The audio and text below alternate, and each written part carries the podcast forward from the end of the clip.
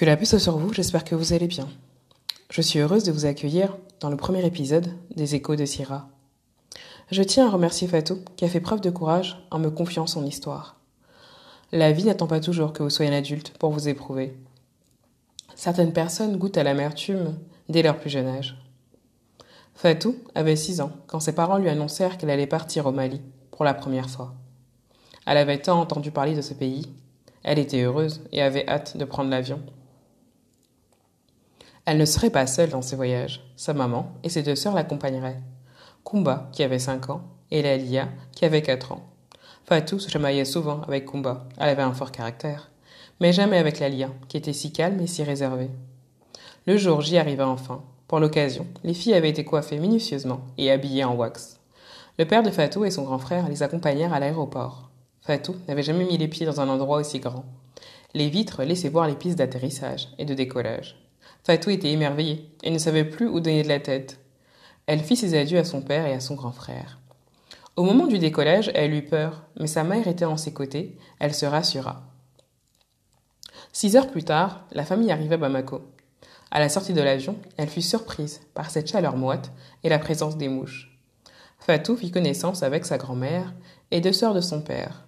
Mais tous les jours, de nouveaux visages venaient s'ajouter aux anciens. Elle avait un peu de mal à retenir les liens avec chacun. Mais elle se sentait bien. Elle découvrait ses racines africaines. Tout le monde était si gentil avec elle. Elle se régalait de glace, au bissap et de mangue. Ici, elle pouvait jouer à l'extérieur, chose que sa mère ne la laissait pas faire en France. Un jour, elle prit le taxi avec sa mère, ses sœurs et une tante. Fatou était loin de se douter de la terrible épreuve qu'elle allait subir. Elle se rappelait qu'on lui avait fait boire un sirop. Elles arrivèrent devant une maison et y entrèrent. Une femme en blouse blanche les avait accueillis. Puis elle avait été séparée de ses sœurs. Elle s'était endormie, mais elle se souvenait qu'on lui avait écarté les cuisses et de la terrible douleur qu'elle avait ressentie. Avait-elle oublié le reste Ou son cerveau, face au choc, l'avait-il enfoui Aujourd'hui encore, elle ne pouvait oublier la terrible douleur qu'elle avait ressentie lorsqu'elle avait uriné après avoir été excisée. Oui, elle avait été excisée, à l'âge de six ans, dans son pays d'origine, et ses sœurs avaient subi la même chose. Aucun mot ne fut posé sur cet acte. Elle comprit plus tard, lors des cours d'SVT, que son anatomie avait été modifiée. On lui avait retiré une partie de son clitoris. Elle fit des recherches, lut des ouvrages, visionna des témoignages. Cependant, rien de tout cela n'apaisa son cœur.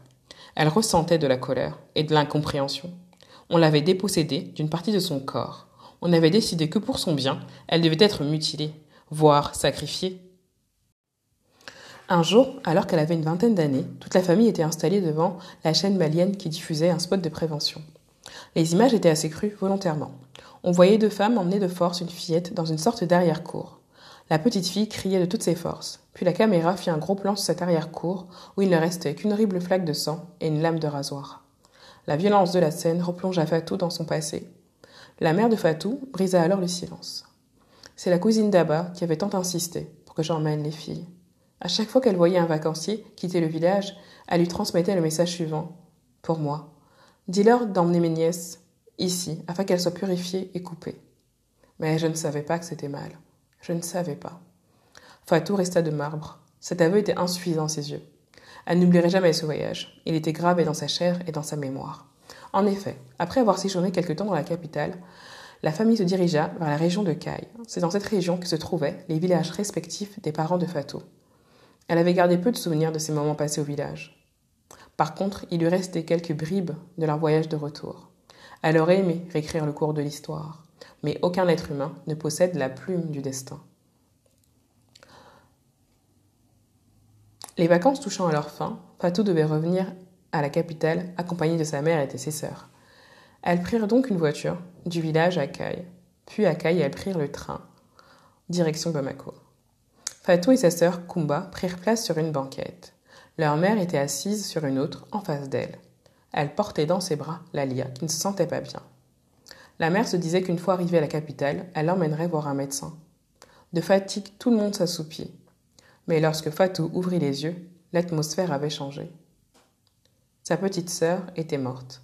Sa petite Lalia s'était assoupie à tout jamais, à l'âge de quatre ans, dans le train Caille Bamako, par une journée du mois d'août en 1994.